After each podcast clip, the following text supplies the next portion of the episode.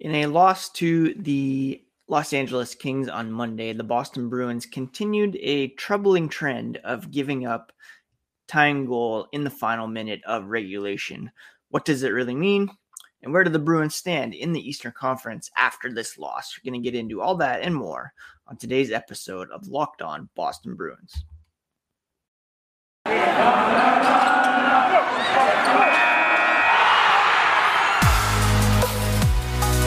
Locked On Bruins, your daily podcast on the Boston Bruins, part of the Locked On Podcast Network. Your team every day.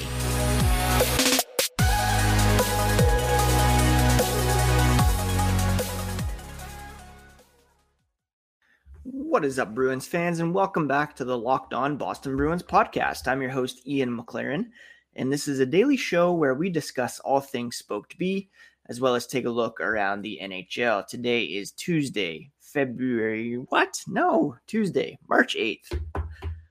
And uh, I want to thank you so much for making Locked On Boston Bruins your first listen every day, whether it's February or March.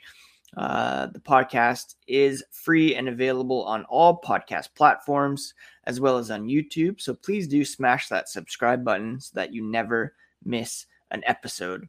Today's episode is brought to you by Rock Auto. Amazing selection, reliably low prices, all the parts your car will ever need.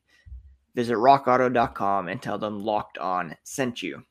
Uh, quick reminder as well if you want to follow along on social media, you can find the podcast at Locked NHL Bruins, and you can find me, my dad jokes, and hockey tweets at Ian C. McLaren. Now, last night, against the Los Angeles Kings, our Bruins seemed on the verge of um, beginning this three game homestand with the win, holding on to a 2 1 lead late in the third period. But then Trevor Moore scored the game time goal with Cal Petersen pulled from the Kings net for the extra attacker. And then Andreas Athanasiou scored the game winner off a pretty brutal Charlie Coyle uh, attempted backhand pass that was intercepted and taken the other way uh, to kind of eradicate what had been a pretty strong game for Linus Ullmark. Um, the Bruins, this is the third time in the last week that they have blown a lead late in the third period, uh, giving up either the game tying or game winning goal in the final minute of regulation. It happened uh, against the Anaheim Ducks last week. Trevor Zegras scoring with 22 seconds left to steal the win. And then the Columbus Blue Jackets on Saturday tied things up with three seconds to go. And then last night, 26 seconds to go. Um, does this point to a troubling trend for the Boston Bruins? Just how concerning is it? Um, for me, it's just kind of the luck of the game, really. You have the extra man out there. Odds are the other team is going to score with more players out on the ice than not. That's just how, kind of why you pulled the goalie in the first place. Um, Monday night was different than the Anaheim and Columbus games. In those previous games, the Bruins took a penalty in the final minute to give their opponents a late power play, a six on four in the case of the um, Columbus game because they had the goalie pulled.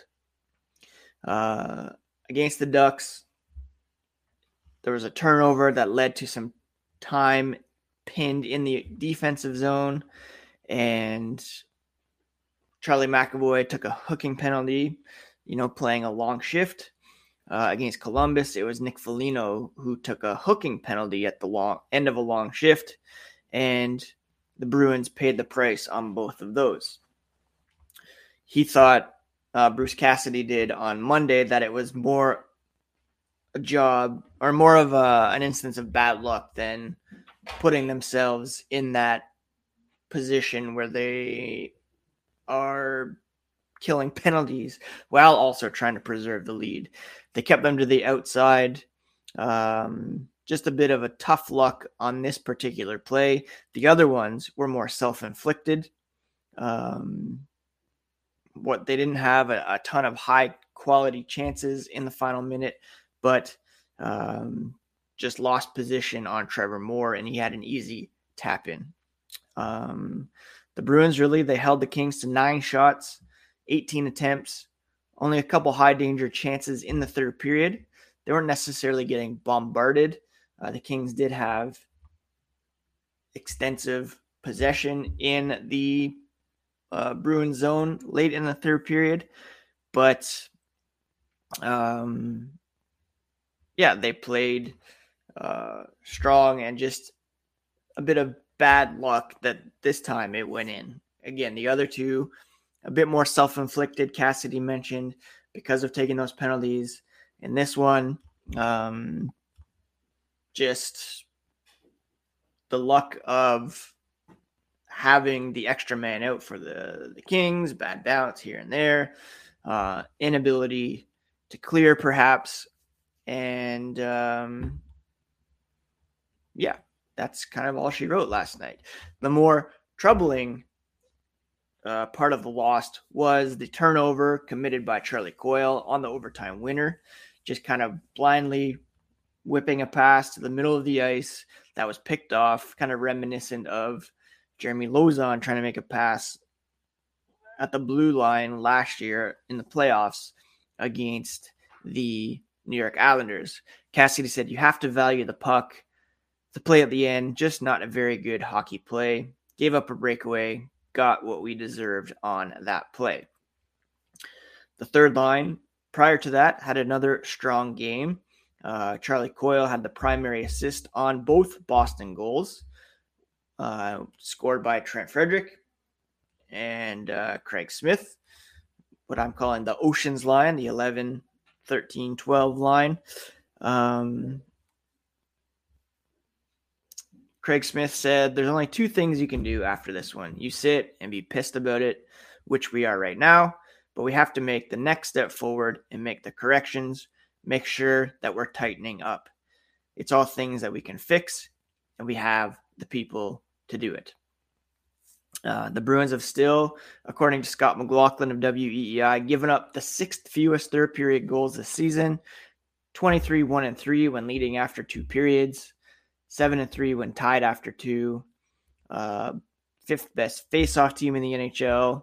So losing draws in their own zone as what happened in these instances. Um, it's not a season-long trend. Again, what's happened recently, you can't ignore it, but I don't think it's worth panicking about. Um, you take away those penalties against Anaheim and Columbus. Um,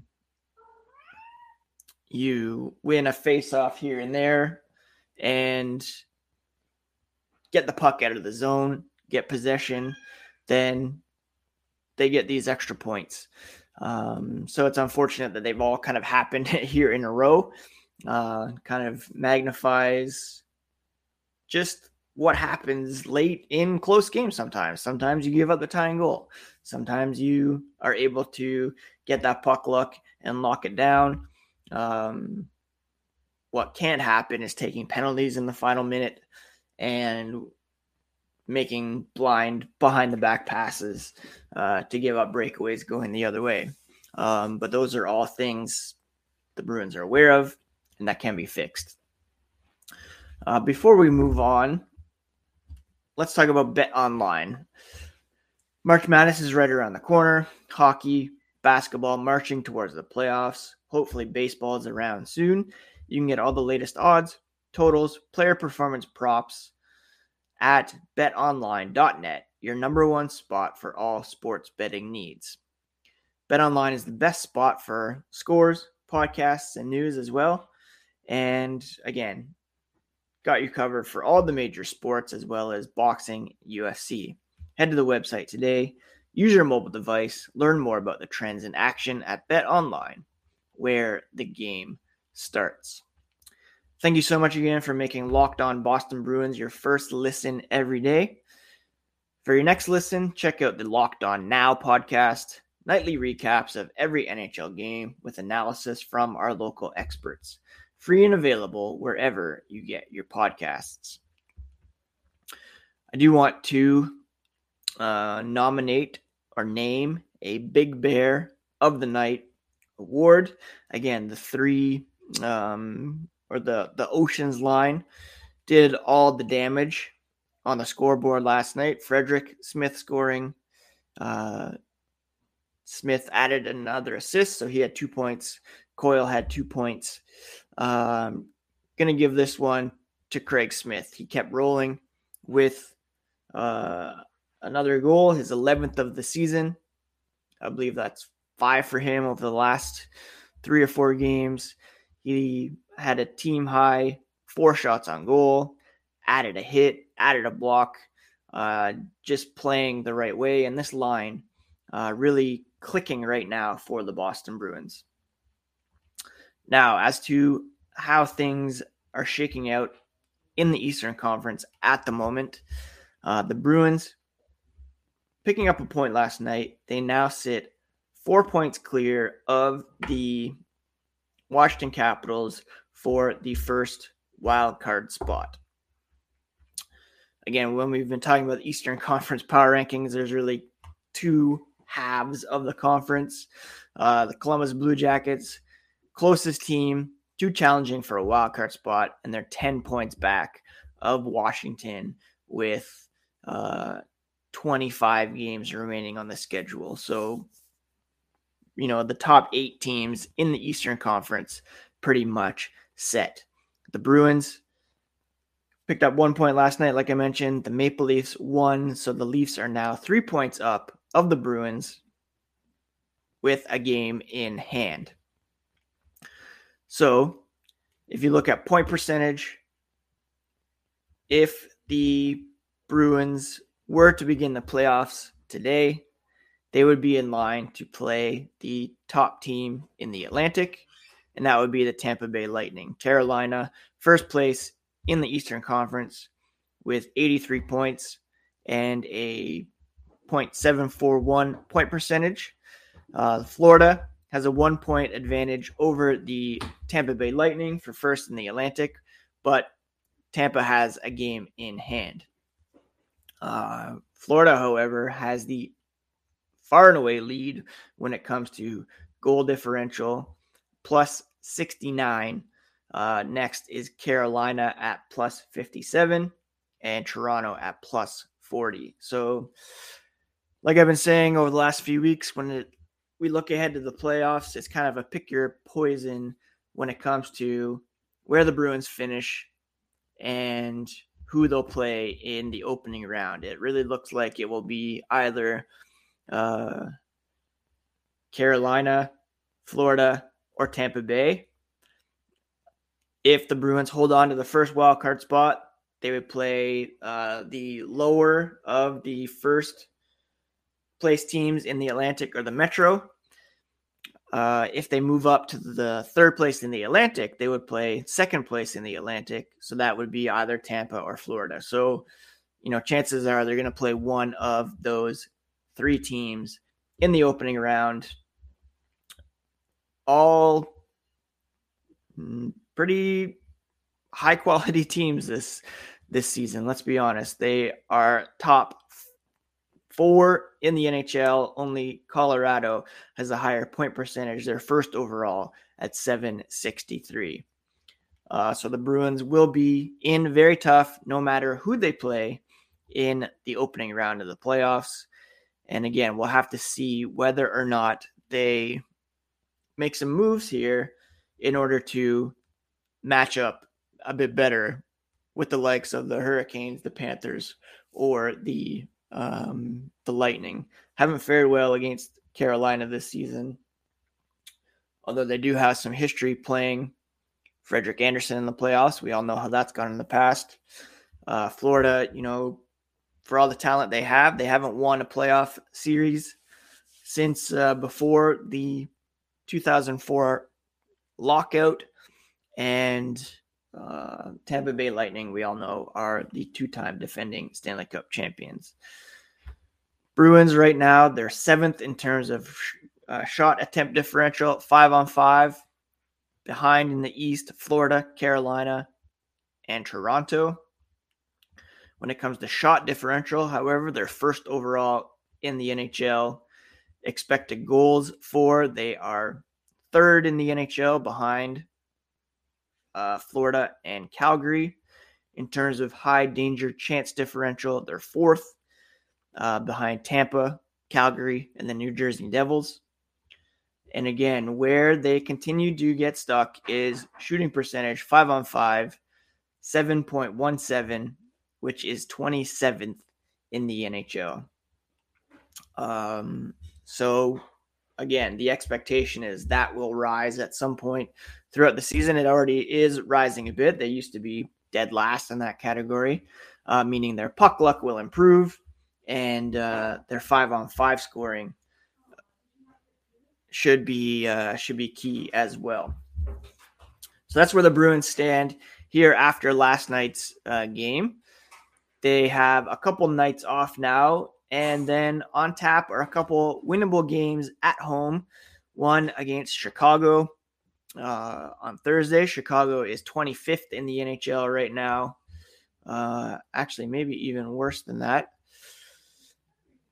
No, yeah, they're 25th, 20, 29, and 8, 421 point percentage. And then they play the Arizona Coyotes, who are dead last in the NHL at the moment. So, two very winnable games.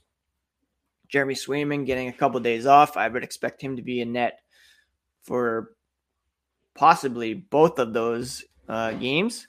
And uh, yeah, two very, very winnable games on tap here for the Boston Bruins this coming week. Uh, there's no practice today.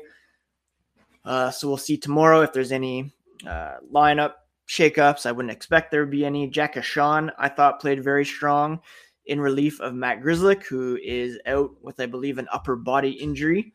Uh, just a very solid puck moving defenseman. Sure, he's undersized, but we all know that doesn't matter. Just look back at Torey Krug. Not saying Ahcan is Krug, but uh, I think he's really solid player, and I'd like to see him uh, remain in the lineup for the foreseeable future, perhaps uh, in lieu of Derek Forbort or Connor Clifton.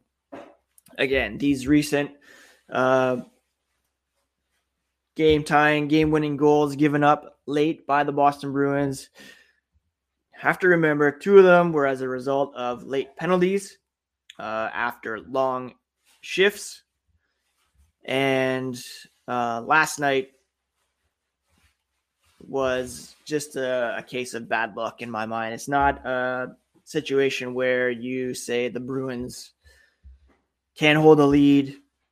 It's just the circumstances in these games and the fact that they're all three together make it seem like it's more of a major issue. But uh, I really think they should be fine moving forward, and, and this isn't really something too serious to worry about. You can save time and money by using rockauto.com if you are in need of auto parts for your car or van or truck. Why choose to spend 30, 50, even 100% more for the same parts from a chain store or car dealership when you can get them from a family owned business who's been serving do it yourselfers for over 20 years. Rock Auto prices are reliably low for every customer, and they have everything you could possibly need from brake parts, tail lamps, motor oil, even new carpet. I encourage you to check out their parts, discover how Rock Auto can help. I, a couple years ago, had to find a gas cap for an old Honda Odyssey. Sure enough, there it was, easy to order. And uh, Go explore their easy use website to find the solutions for your auto parts needs. Again, go to rockauto.com right now, see all the parts available for your car or truck, and write locked on in their How Did You Hear About Us box so they know we sent you. Amazing selection, reliably low prices, all the parts your car will ever need at rockauto.com.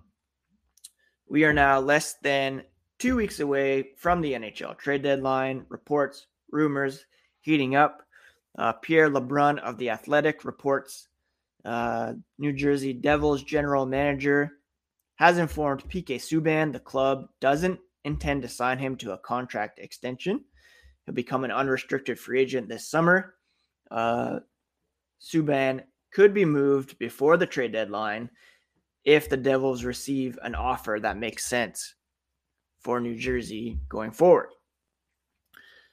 I've been kind of pounding on the Bruins need some help on the right side defense. I know a lot, of, not a lot of Bruins fans are uh, keen on adding PK Subban.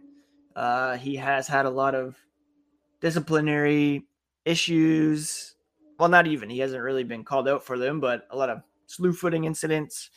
Uh, not quite the player that he once was, but if you can get him for cheap, and if they retain a bit of salary, perhaps putting him, uh, you know, behind McAvoy and Carlo or between McAvoy and Carlo on the right hand depth chart. I certainly think he's uh, an upgrade over Connor Clifton. Damon Severson uh, is a 27 year old defenseman, a bit younger. He has a year remaining on his contract. He would probably be a bit more attractive to the Bruins, uh, but it would take a really good package uh, that would help the Devils now and in the future in order to pry Severson away from the Devils. That's what Fitzgerald says. Adam Proteau of the Hockey News uh, added on Subban that um, again there could be some salary retained. The team would uh, require some top assets like a prospects or draft picks in order to make that salary retention a thing. Um, so yeah, what do you think? Do we want PK Subban? I wouldn't be opposed to it. I think he could be. That would be a pretty cool story if he played for the Bruins. Uh, again, I know a lot. Not a lot of people are would be into that idea. Not a huge fan of him. Uh, Bruins fans, you know, with the Montreal rivalry, uh, and all that kind of stuff, and just the way he plays. But I still think he would be an upgrade on the right side over Connor Clifton.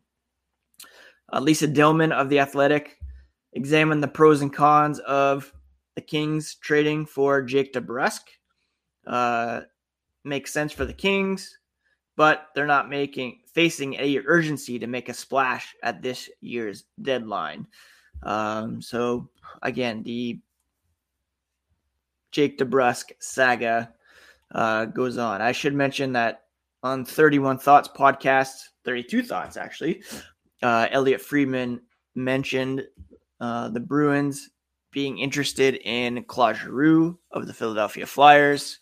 He would be a fantastic second line center upgrade. Uh, but there's no decision yet as to whether he wants to be traded, and he has uh, final say on where he goes. So we are, yeah, less than two weeks from the trade deadline. I do expect Don Sweeney to be pretty active. I do expect Jake DeBrusk to be traded, and uh, we'll have to see how it all shakes out.